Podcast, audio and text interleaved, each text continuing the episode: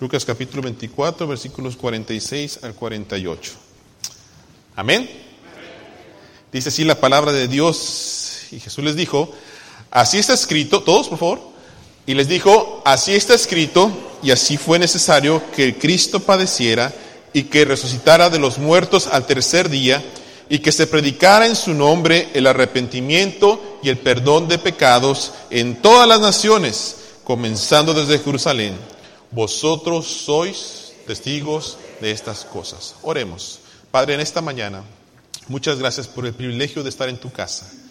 Gracias porque nos permite, Señor, reunirnos con nuestros familiares para estar, Señor, agradecidos por tus múltiples misericordias para nosotros, por tantas cosas que nos has dado sin merecerlos, por tu cuidado, tu protección, oh Dios, sin a veces nosotros darnos cuenta, Señor, que tu mano estuvo sobre nosotros.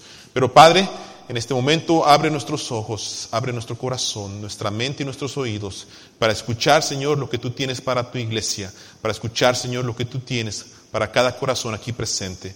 Ruego, Padre, que tu poder sea sobre nosotros y que la presencia de tu Espíritu Santo inunde cada corazón presente. Oramos en el nombre de Jesús. Amén y amén. Bueno, Cristo vive. Y vive para siempre, dice la hermana Castillo, ¿verdad? Eso celebrábamos el domingo pasado, ¿verdad? ¿Y a cuántos ya se les pasó la emoción? ¿No? ¿No se les ha pasado la emoción? Qué interesante, qué interesante, ¿verdad? El domingo pasado, ¿verdad? Celebramos que Cristo resucitó, eh, cantábamos, el corazón se llenó de gozo, porque Cristo vive. El domingo pasado, el día de resurrección, es uno de los días que alrededor de todo el mundo, Eh, se llenan las iglesias. Es uno de los días que las iglesias reportan mucho, mucha, mucha asistencia eh, por diferentes razones, ¿verdad? Es una semana también donde multitudes, ¿verdad? Eh, hacen peregrinaciones y la gente busca, pues, programas de resurrección. Van a diferentes programas que ofrecen las iglesias, fiestas de Pascua y todo lo demás, con la intención de estar un tiempo ahí con su familia. Pero hermanos, una semana después, una semana después, todos vuelven a su rutina. Todos vuelven a su rutina. Parece como que Cristo resucitó domingo pasado, pero como que se fue a dormir y ya pasó todo, ¿verdad? Y, y, la pregunta que me surgía es esta, ¿qué realmente significó esta semana para los cristianos? ¿Qué realmente significó esta semana para los cristianos? ¿En qué nos ayuda que Cristo haya resucitado, que lo celebremos, que cantemos, que veamos programas de resurrección? Si volvemos a nuestra vida de indiferencia. Ah, una indiferencia, hermanos, y no, no quiero atacar a nadie, simplemente es parte de lo que el Señor me puso aquí en la palabra. Una indiferencia que a veces nos hace estar cómodos en nuestras bancas. Eh, y en cierta manera nos volvemos religiosos de, de domingo tras domingo. Y todo está bien, no pasa nada. Eh, no tenemos contactos con el prójimo, ignoramos el dolor ajeno y, solo me preocupa mi situación personal. Y el canto que entonaba nuestra hermana Ángeles, ¿verdad? Decía, eh, gente llena de dolor, de aflicción, ¿verdad? Un mundo cruel, dice, ellos tienen que saber. Y esto me hace pensar, hermanos, que a veces nosotros olvidamos la esencia de lo que significa ser un cristiano, eh, la esencia del mensaje de la palabra de Dios. Y es este, Dios ama al mundo y Dios le ama a usted. Nosotros estábamos muertos en nuestros delitos y pecados. Nadie daba o da nada por aquel pecador, pero su gran amor y su misericordia hizo que Cristo Jesús muriera por ti y por mí. No solamente eso que murió por nosotros, sino que nos lavó con su sangre, dice su. Perdonó nuestros pecados, dice su palabra. Cambia nuestra manera de vivir. Nos llena con la presencia de su Espíritu Santo. Y no solamente eso, somos adoptados como sus hijos, ¿verdad? Y nuestro nombre es escrito en el libro de la vida. Ahora, todo aquel que ha creído en Jesucristo, hermanos, tiene amor, tiene esperanza, tiene paz. Hablamos de la paz de Dios y la paz que el mundo ofrece en la escuela dominical. Y creemos que Cristo viene por segunda vez. ¿Para qué? Para que algún día estemos con Él por la eternidad. ¿Cree usted esto? ¿Cree usted eso? Ok. Pero ¿sabe una cosa, hermanos? Interesantemente, esto no queda allí. Todo lo que les dije se trata de mí. Dios perdonó mis pecados, me limpió, me dio una nueva mente, una manera de pensar diferente. Pero no queda ahí. Jesús nos dio una orden específica. Y Él nos dice en Mateo 28, 18 al 20. Jesús se acercó y les habló diciendo a sus discípulos, Toda potestad me es dada, ¿en dónde? Por tanto, dice, vayan a la iglesia, siéntense, canten todo lo que ustedes quieran cantar, den sus ofrendas y cuando salgan de la iglesia se van a sus casas. ¿Así dice el versículo? No. Por tanto, dice, id. ¿Y qué tenemos que hacer? Dice, hacer discípulos a todas las naciones. ¿Cuál va a ser la forma en que vamos a ser discípulos? Dice, bautizándolos, dice, en el nombre del Padre, del Hijo y del Espíritu Santo. Ah, pastor, por eso doy mis ofrendas. y viene lo que dice el versículo 20. Pero enséñenles, ¿verdad? Enséñenles que guarden todas las cosas que yo les he dado como opción. ¿No dice así? ¿No? Enséñenles que guarden todas las cosas como yo les he mandado. Y he aquí, hermanos, si una de las cosas que tiene el cristiano es que tenemos la promesa que dice, he aquí, yo estoy con vosotros todos los días hasta el fin del mundo. Una de las cosas que yo sé en este momento que predico a Cristo es que Él está conmigo a mi lado, redarguyendo corazones a través de su Espíritu Santo. No estoy solo, no estoy hablando como perico.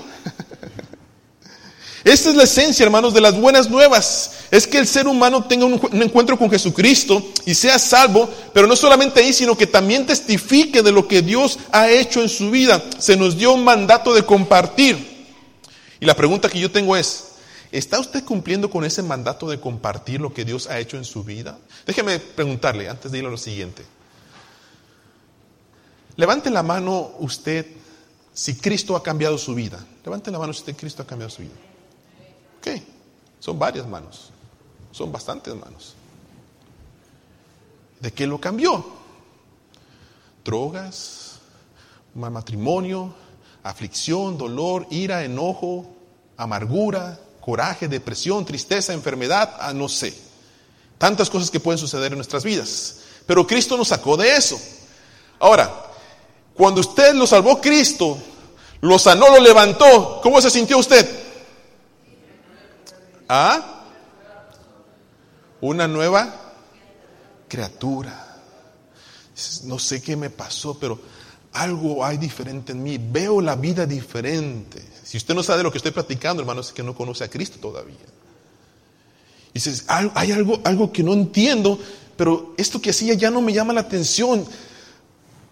Creo que hay algo mejor que estar pasando tiempo en esto. Creo que puedo servir más a Dios.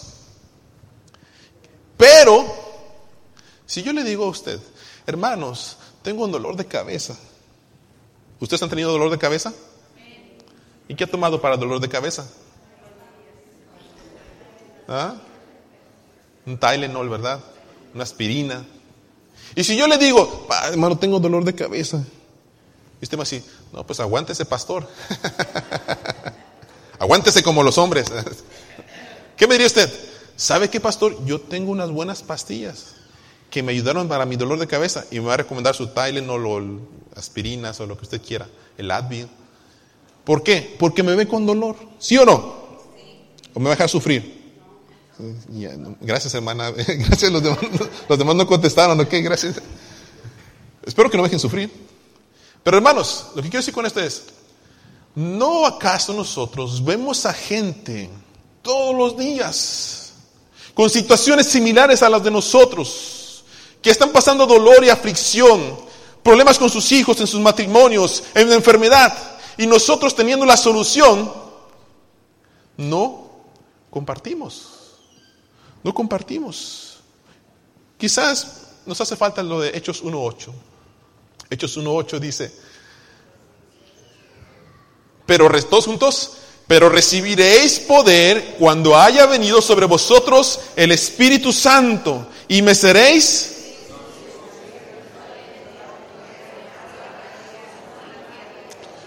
A lo mejor le hace falta, hermano, el Espíritu Santo a usted. A lo mejor le hace falta, Señor, ya me cansé de tener miedo de no compartir lo que tú me has dado en mi corazón. Lléname de tu Espíritu Santo. Es tu palabra y tu palabra dice que me vas a dar poder. La valentía, hermano, no es ausencia de miedo. Es que a pesar del miedo yo puedo actuar. Y hermanos, Dios nos pone gente todos los días en nuestra vida, en nuestro caminar, que necesitan escuchar una palabra de amor, de compasión, decir, hey, Dios te ama, Dios está contigo. Por eso, hermanos, esta es la esencia de misiones, esta es la esencia de la misión mundial de Dios y nosotros somos parte de esa misión. Por eso esta pregunta que estamos estudiando el miércoles, por si usted quiere venir los miércoles, miren, ponme Lucas 6:46, dice así, ¿por qué me llamáis Señor, Señor? Y no hacéis lo que yo digo. Imagínense, imagínense a Jesús diciéndoselo a ustedes en este momento, hermanos.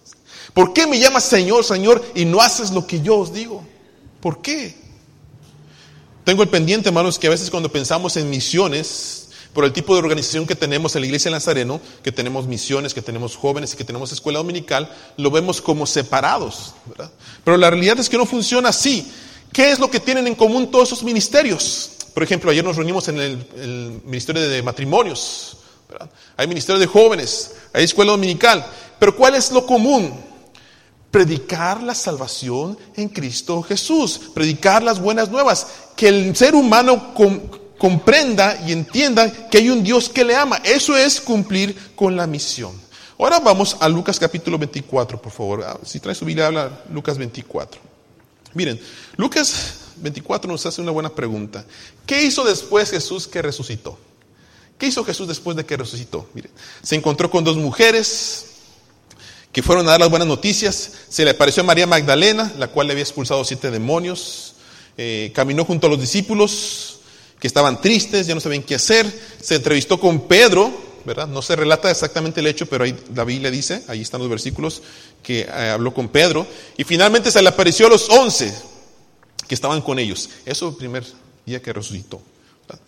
Y luego más tarde se aparece a sus discípulos y les dice, paz a vosotros. Dice, tienen miedo y tienen temor por lo que sucedió, pero yo les digo, paz a vosotros. Y si no fuera poco eso, le dicen, mira mis manos, dice, mira mi costado.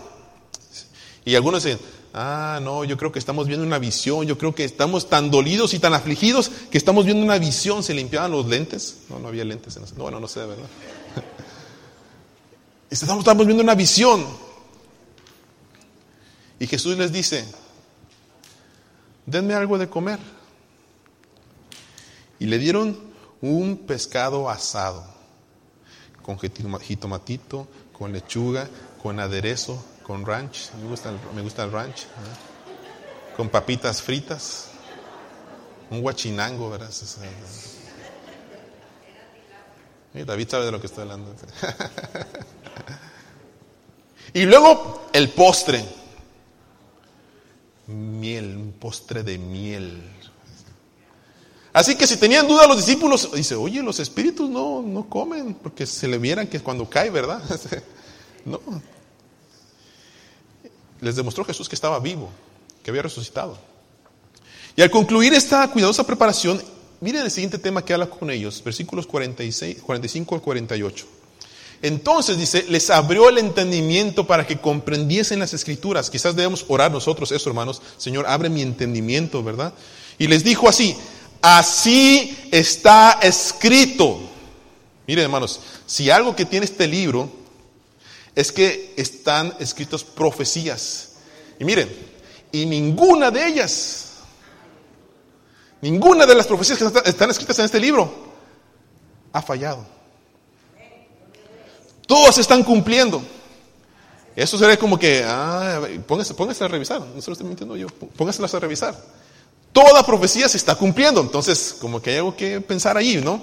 Bueno, dice la palabra de Dios. Y les dijo, así está escrito y fue necesario que Cristo padeciese y resucitase de los muertos al tercer día.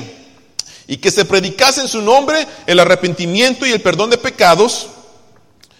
en todas las naciones, comenzando desde, desde Jerusalén, y vosotros sois testigos de estas cosas. Jesús les recuerda a ellos el plan divino, la evangelización y el plan misionero para todas las naciones. Estas palabras que les he dicho, ya se lo estaba recordando en el versículo 44, ya se los había dicho. Hermanos, alguien dijo estas palabras. Es tan necesario que los hombres escuchen el Evangelio como fue necesario que Cristo muriera para salvarnos. Ahora la pregunta es, ¿cómo van a escuchar si los que tenemos el mensaje no hablamos? ¿Cómo van a escuchar? Entonces, hermanos, buena pregunta. ¿Por dónde podemos comenzar esta tarea de predicar a Cristo? ¿Por dónde podemos empezar esta tarea? Y la primera cosa que les quiero decir, la segunda cosa que les quiero decir es, sintamos compasión. Cantamos en esta, en esta mañana, alza tus ojos y qué? Y mira, ¿verdad? Eh, Mateo 9:36 dice así, miren lo que sentía Jesús por, por las multitudes. Al ver las multitudes, ¿qué? ¿Por qué tuvo compasión?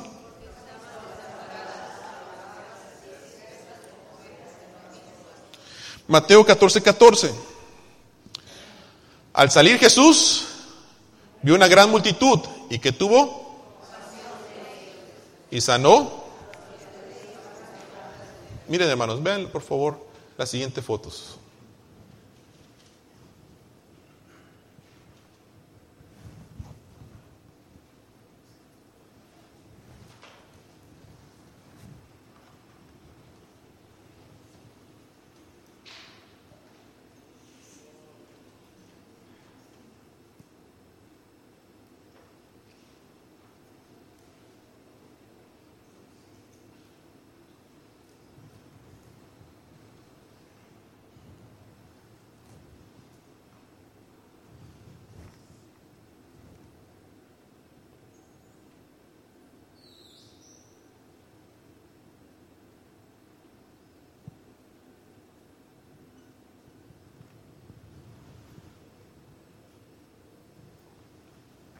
¿Qué siente? ¿Qué ve usted en esas fotos? ¿Siente dolor? ¿Siente impotencia? ¿O es indiferente para usted? Mientras usted y yo, ¿verdad? Saldremos a nuestros hogares, al restaurante, a donde usted quiera, ir a sentarnos a comer lo que podemos pagar. Gente, ¿verdad? Hoy no tienen que comer, hoy no tienen que dormir, hoy no tienen... Eh, un lugar donde quedarse. Y, y si una de las cosas que sufrimos como iglesia, hermanos, es el pecado de la indiferencia. Eh, es tu problema, no mi problema. Yo, Cristo está conmigo y es tuyo. Hay un himno ahí por ahí dice, Cristo es mío, mío, gloria sea a Él, ¿verdad? Y creo que nos lo hemos creído muy bien, ¿verdad? Es mío, mío, mío y no lo comparto con nadie, ¿verdad?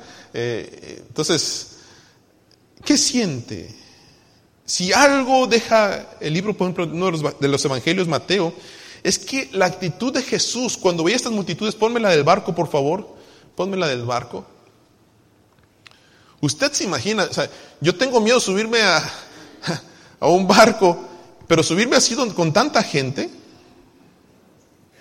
Hermanos, ahí nos habla de desesperación, de dolor, falta de esperanza. Y muchas cosas más, historias, hermanos, que usted a lo mejor conoce o a lo mejor no conocemos.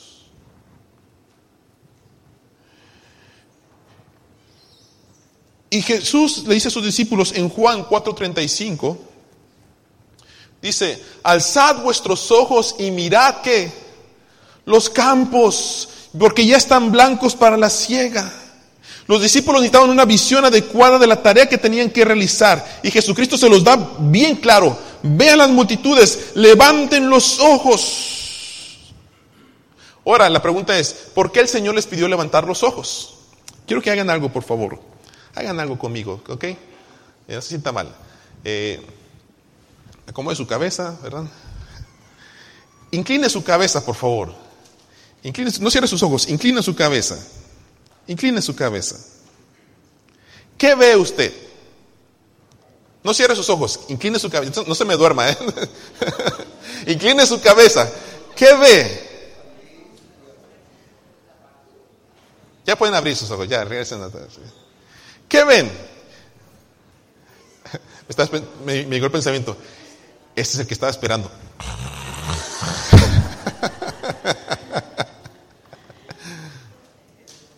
Señor, toca. ¿Qué ven? ¿Qué vieron? ¿Ah? El piso, ¿qué más? Los pies, las piernas. Me vi, ¿a quién? A mí mismo. Me veo a mí mismo. Veo mi cuerpo, veo mi familia, veo mi casa, mi trabajo, mis comodidades, considero mis planes, mis placeres. Esta visión, hermanos, no es tan mala, pero sí es bien limitada. O sea, encontramos gente en todo el mundo que solamente ve por ellos, por ellos, por ellos, por ellos, por ellos, por ellos, por ellos. Y todo nuestro mundo, hermanos, gira alrededor de nuestros objetivos y deseos personales. Eh, mi casa, mi familia, mi trabajo, mi comunidad, mi boda, mi futuro deporte, mi carrera, mi negocio, mis preferencias, etcétera, etcétera, etcétera, etcétera. Pero ¿qué ocurre, hermanos, cuando levanta usted los ojos? ¿Qué ocurre? ¿Ah?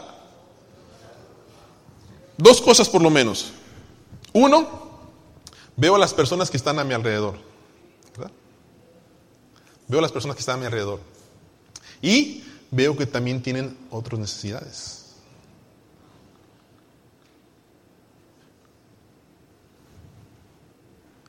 Segunda cosa, me olvido un poco de mi persona. Veo poquito más allá de mí mismo. Pasa a un segundo plano a veces los deseos personales, se equilibra con la visión del prójimo.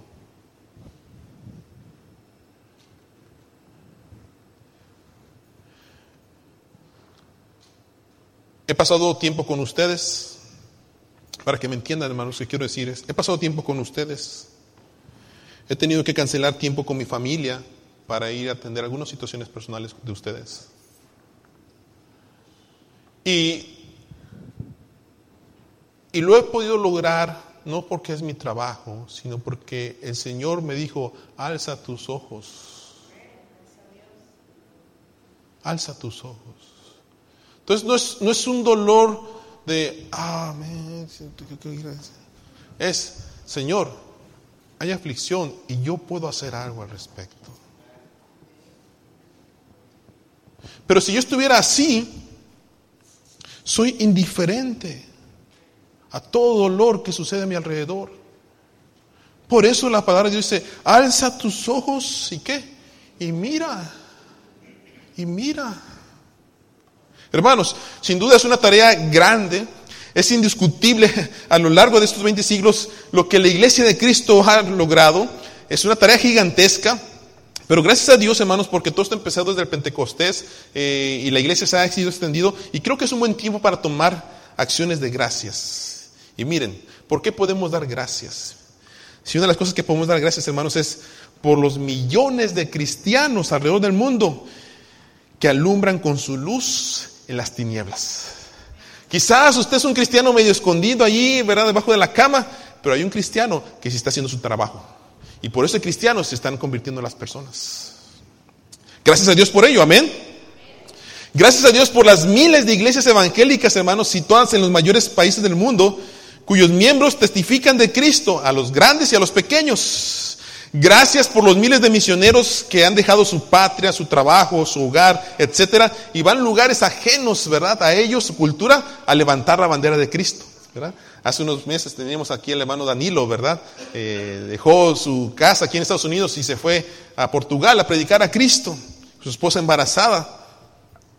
Debemos agradecer a Dios por el numeroso ejército de pastores. Oramos hoy por los pastores, los evangelistas, los maestros, los obreros. Sí es cierto, eh, pastores que hay pastores que han violado, que han abusado de niños.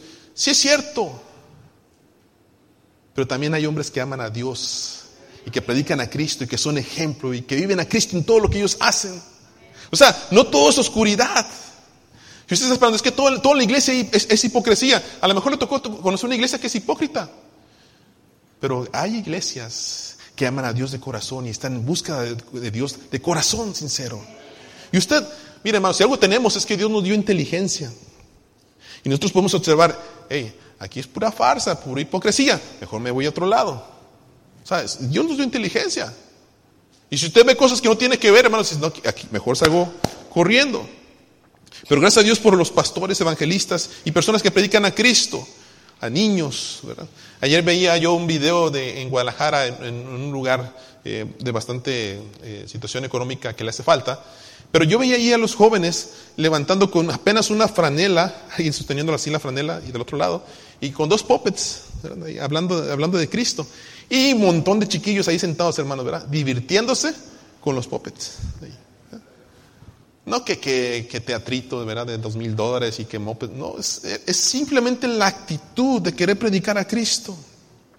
Agradecemos a Dios por los miles de seminarios, ¿verdad? Institutos, escuelas bíblicas. Eh, y hermanos, no nos debe faltar la gratitud por las personas que traducen las escrituras, ¿no? Gracias a Dios por las sociedades bíblicas, ¿verdad? Si usted y yo podemos tener un privilegio el día de hoy, es que miren, privilegio no privilegiazazo, yo diría, ¿verdad? Qué bendición.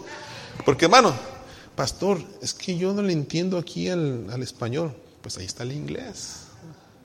Pero pastor, este, bueno, yo sí le entiendo el español, pero estas palabras que usa la Biblia Reina Valera 1960, ya no las entiendo, ¿verdad? Ascuas de fuego, ¿qué es eso, pastor? Y usted entra a estas cosillas, ¿verdad? Que aparatitos, la internet. Y tiene usted de traducciones, hermano. Hmm. O sea, si no leemos, hermanos, es porque somos flojos. La verdad.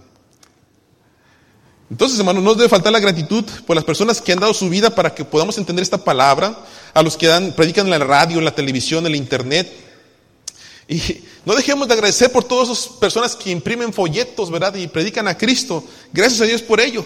Por eso quiero decir, hermanos, en esta mañana, miren, gracias a Dios a la iglesia de Nazareno, no se sienta triste cuando usted da una ofrenda, ¿verdad? Espero que usted no se sienta triste, ¿verdad? Cuando le dice la iglesia, la, eh, la presidenta de misiones o la iglesia, hermanos, vamos a levantar nuestra ofrenda y nuestra meta es de 3.300 y el próximo año va a ser de 3.500. Ay, cada vez quieren más, cada vez quieren más. Miren, hermanos, la iglesia del Nazareno, como denominación, ministra en 162 áreas del mundo. 162 áreas del mundo, ¿verdad? en Mesoamérica, Curazao, Pacífico, Singapur y Mongolia. Son las últimas que se llevaron. En el 2016 hubo 700 misioneros de 50 áreas mundiales, 253 voluntarios y el año pasado fueron incorporados 160 más. Y dentro de las familias misioneras, hermanos, hay un total de 309 hijos de misioneros. Estoy hablando solamente de la iglesia del Nazareno. Entonces, cuando usted da su ofrenda, no es una ofrenda que se queda aquí en la iglesia, se va para que el vio las fotos. Quizás usted no pueda ir, pero hay gente que Dios los llama y ellos van. Y con nuestra ofrenda podemos nosotros ayudar. Pero hermanos, sin embargo, sin embargo, a pesar de ese esfuerzo, hay una realidad que no podemos ocultar. Miles y millones de hombres y mujeres todavía no conocen la palabra de Dios. Es una realidad. Quiero ver si se puede ver la página, espero que se pueda ver la página. Pónmela ahí, Stephanie, por favor. Ojalá se pueda ver. Tengo una página ahí que quiero mostrarles.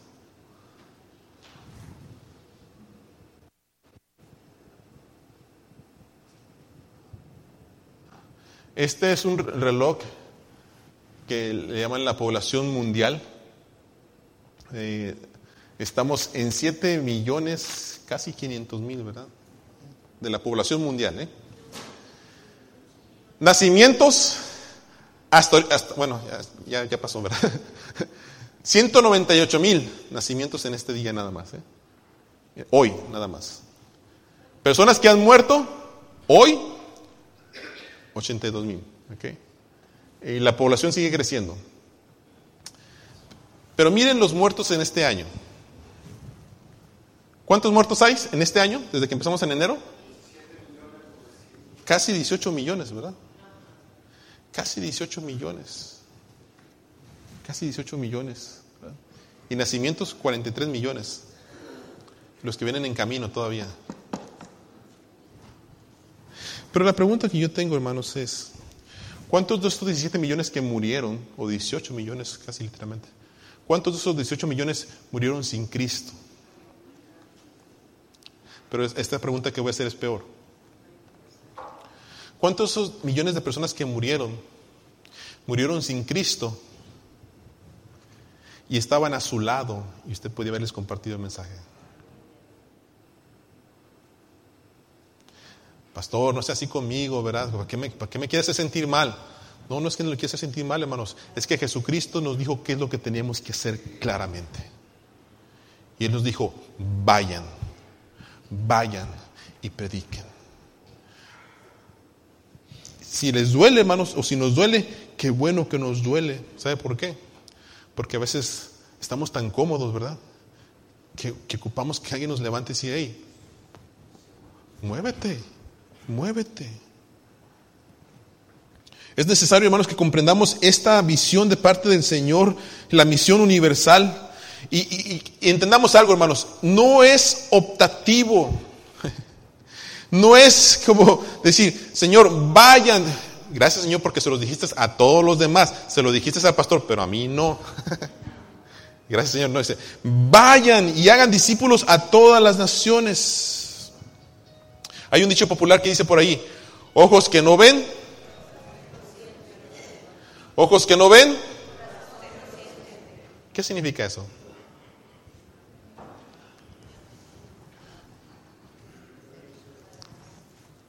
Si les ha pasado que usted va en, bajando del freeway o está por ahí por Target y de repente ¿verdad? ve a usted una persona así. ¿Eh? ¿Y qué hace usted? ¿Eh? Por si las dudas, ¿verdad? O la persona se pone así en, nuestro, en, nuestro, en nuestra ventana, ¿verdad? Así, ¿no? Entonces, ¡ay, qué, qué calor, man! Y ya, ya pasa, ay, no te vi, perdón, perdón, no te vi, no te vi. ¿Por qué, hermanos? ¿Por qué hacemos eso? ¿Por qué? ¿Ah? ¿Por qué no queremos ver? ¿Ah? ¿Por qué no queremos ver? No queremos sentir. No, no, no, no creo que esa sea la falta económica, honestamente. Es que sabemos que nuestra responsabilidad va, va más que ya simplemente darle un dólar. O a veces, para sentirnos bien, sacamos la cartera y dice, toma, aquí está. Y ya. Pero la realidad es que muchos de ellos necesitan más que un dólar, necesitan una compañía, alguien que les ame y los saque de donde están. Miren, no, no quiero ofender a nadie porque no creo que esté listo aquí, pero creo que uno de los buenos eh, ejemplos es, algunos aquí han vivido en drogas han vivido en drogas. Y si usted sabe el resultado de las drogas, usted sabe que a veces las drogas eh, sacan a la persona de su estado mental saludable. Entonces las personas actúan de una manera que a veces ellos no quieren, pero no lo pueden controlar. Están siendo controlados por la droga. ¿Qué pasa? Algunos que han estado aquí, están aquí, están aquí porque alguien se tomó el tiempo de caminar con ellos, predicándoles a Cristo hasta que salieran libres de su adicción. Alguien lo hizo. Y por eso pueden testificar, soy libre de este asunto. Soy libre de la aflicción, soy libre de las drogas. Pero hermano, ¿sabe una cosa? ¿Sabe qué hizo Jesús? Jesús vio y sintió viendo a las multitudes, dice, sintió compasión por ellos. Por eso, hermanos, ver, ver, pastor, pero ¿qué significa ver? Ver es conocer, es investigar, es descubrir, es tomar conciencia. Escúchame, hermanos, es tomar, ¿qué? Conciencia. Conciencia. Pastor, entonces, ¿cómo puedo empezar? ¿Cómo puedo empezar? Hermano, no tiene que ir, gracias no tiene que ir hasta el África. No tiene que tomar cinco, ocho meses de cursos intensivos para ser pastor. O, no. Empiece a su alrededor. Si algo muy especial que le dio Dios a usted fue su salvación, y sentir la seguridad que Cristo vive en su corazón y la llenó del Espíritu Santo y con eso usted puede acercarse con alguien y decirle, oye, ¿sabes qué? He sentido en mi corazón que tengo que decirte esto, mira, Dios te ama. Yo viví así, pero Dios puede cambiar tu vida también.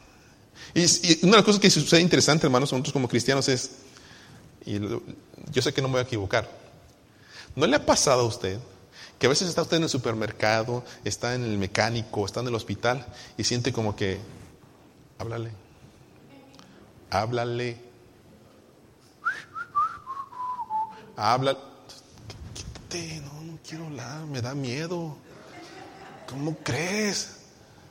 Háblale de mí.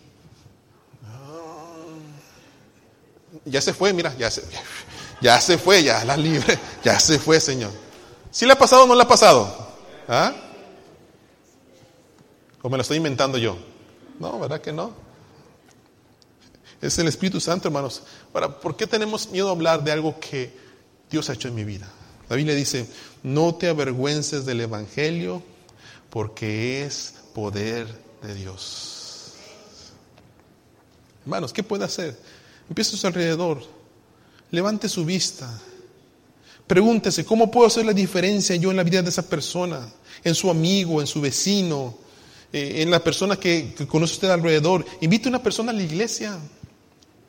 No se aísle, ¿verdad? No deje de participar también. Eh, hermanos, cuando, cuando hay ministerios en la iglesia, ¿saben por qué los invitamos? No porque usted conozca, más de Cristo. Es porque cuando alguien viene nuevo a un ministerio, usted puede compartir con esa persona y decirle, oye, ¿sabes qué? Mira, qué bueno que viniste. Cristo te ama o se puede identificar con su situación. Y usted puede cambiar la vida de esa persona. Hermanos, la idea de un ministerio no es solamente comer, ¿verdad? O escuchar un mensaje. Si, usted tiene la idea de eso, está muy mal, ¿eh? quiero que sepa, está muy mal. Es apoyarnos unos a otros. Es ver cómo está nuestra, situación. Es saludar a alguien que viene por primera vez. Así que, ore por una persona. le quiero retar esta mañana a que abra sus ojos, levante sus ojos y empiece a orar por una persona, por esa amiga que usted tiene de muchos años. Pastor, es que ¿por qué nos hace sentir mal? No es que nos haga sentir mal, hermanos, pero sí quiero que sientan la carga. ¿Puede usted imaginarse, verdad, eh, el dolor de si es una buena amiga o buen amigo, verdad? Saber que algún día yo estaré con el Señor en el reino de los cielos porque mi nombre está escrito en el libro de la vida, porque sé y tengo la seguridad que estaré allí. Pero él no. Él no. Puede ser eso, hermanos, o puede ser que usted tenga otra visión. Y la otra visión puede ser que sea equivocada. La otra visión es que usted piense que a lo mejor Jesucristo realmente no es el único camino, no es la única verdad, no es la única vida. Que de alguna otra manera mi amigo va a llegar al cielo. Y la Biblia no habla de eso. La Biblia habla bien claro que Jesús dijo, yo soy el camino, yo soy la verdad, yo soy la vida. Nadie viene al Padre si no es por Jesucristo. Por eso es que la tarea de la iglesia, hermanos, es una tarea bien, bien demandante. Y no podemos escondernos, no podemos dejar de alumbrar nuestra luz. Alumbre a Cristo, hermanos, donde quiera que esté, con su vida, con su testimonio, con sus palabras. No se avergüence, porque miles de personas, es más, por una persona que usted alcance, esa persona se puede convertir, puede ser un pastor, puede ser un evangelista y esa persona puede alcanzar a miles de personas para Cristo. Por una persona que usted alcance. Por una persona que usted alcance. Hermanos, que el Señor nos ayude a alzar nuestros ojos y hacer nuestra tarea.